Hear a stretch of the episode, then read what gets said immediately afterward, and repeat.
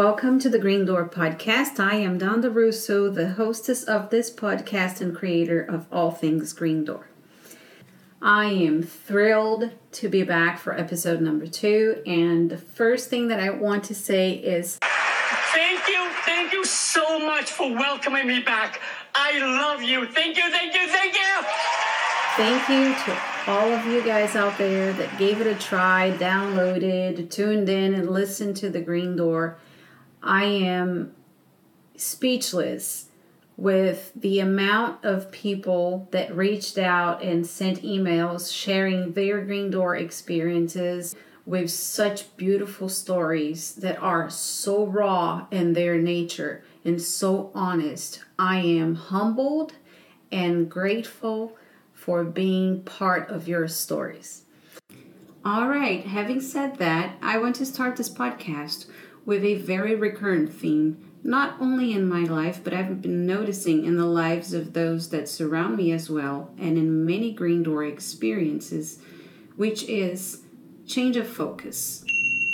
So let's imagine just for a second here that as a humanity, which we are completely different and totally alike in so many degrees that it's not even funny. But let's say that instead of focusing in searching for differences in each other, we are going to change the focus and we're going to start looking for the similarities in each other. Wouldn't that be a better humanity? I think uh, we should give it a try, don't you? What if it is that simple? What if a change of focus, and by that I mean a simple shift in the way we approach our life lessons, a minor edit to our stories, could change everything around us? Are you crazy? this is like discovering plutonium by accident! And guess what? It is that simple. So, shifting our focus and our perception and our perspective does shift and shape the universe around us.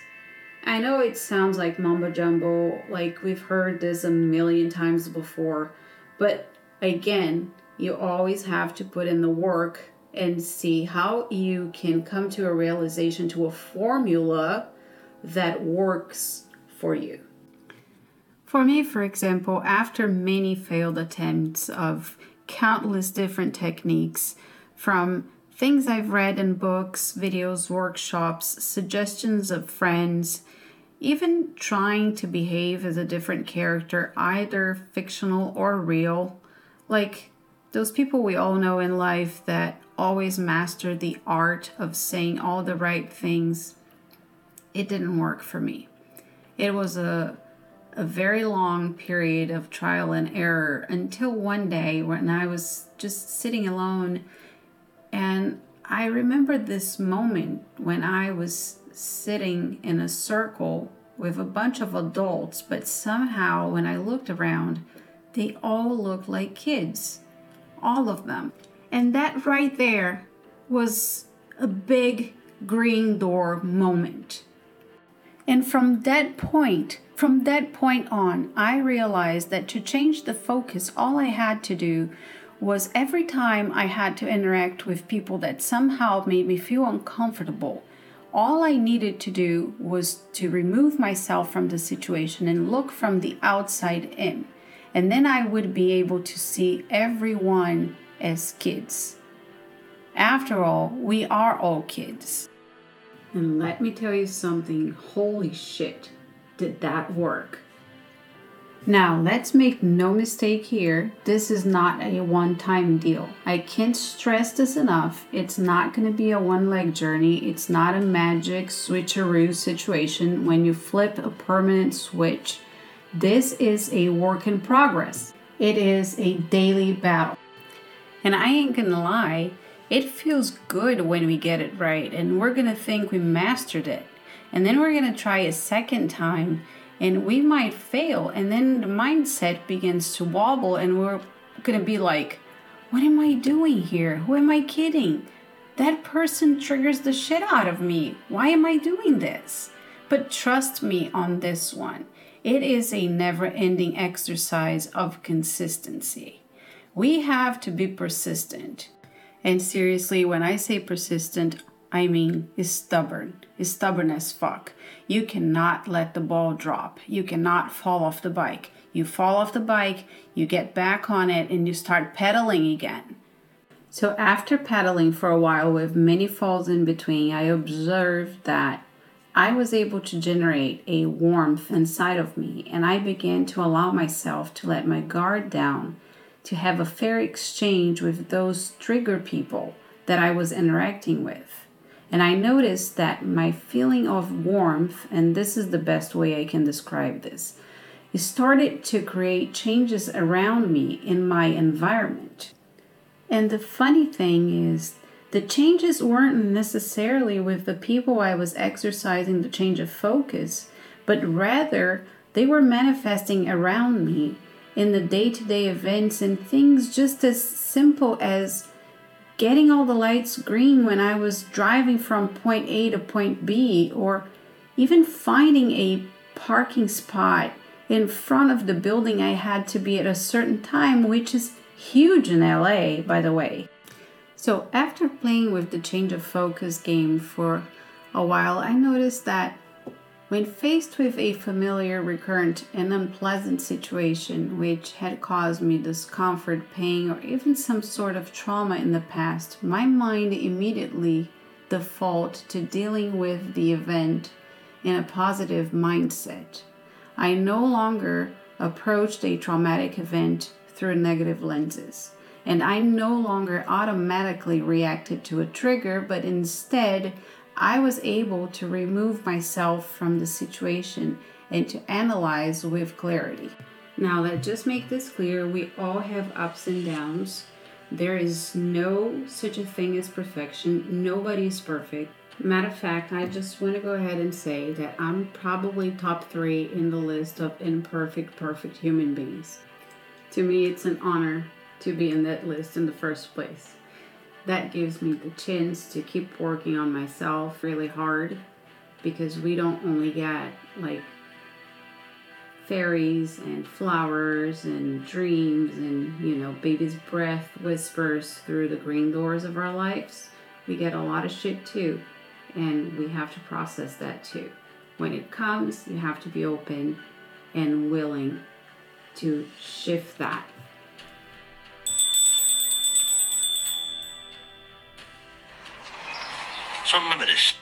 To change the focus is to use the formula that we found works for us to the best of our abilities to shift the perspective. When we shift the perspective, we change the narrative. And when we nail that, we reshape a bad experience into a victorious moment. All right, so on that note, we received lots of emails with Green door stories, and I chose the one that I feel resonates with the theme of this episode to share with you. This one came all the way from Scotland from Allison McNody. Allison is a yogi lover and a believer. While doing her teacher training back in the days, she clearly recalls her Green Door experience during a guided meditation where the subject was death. Right before they start the practice, Allison's teacher assigned his yogis specific intentions, and the intention he gave Allison was Where do you see yourself 30 years from now? Allison got cozy on her Shakti mat as the teacher began some intense shamanic drumming, which induced trance. And when Allison opened her eyes, she found herself in a little cottage in the middle of nowhere, alone. There was nobody inside that little house with her. Tears jumped her eyes, flooded her soul. She was very sad to see that there was no one else there with her. And the more she looked around, the more overwhelmed she got. The experience went on for a while as the shamanic drums were invoking their ancestors and the spirits around. And at the very end, the teacher brought Allison back to her mat. When asked about her experience, Allison shared with her mentor that she had felt overwhelmed because she was all alone. And her teacher promptly offered the wisdom loneliness is not overwhelming, love is. You weren't alone in that house, you were whole. You were surrounded by all of those who love you. And in that very instant, something clicked for Allison. And right there, at that very moment, Allison's teacher changed the focus. He rewired her neural pathways.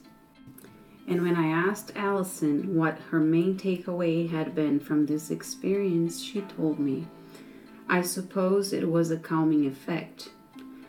I took a step back from life, almost like looking at a picture that is hard to explain, and I instantly felt grounded. And that right there is a clear example of changing the focus, shifting the perspective, and reframing the narrative.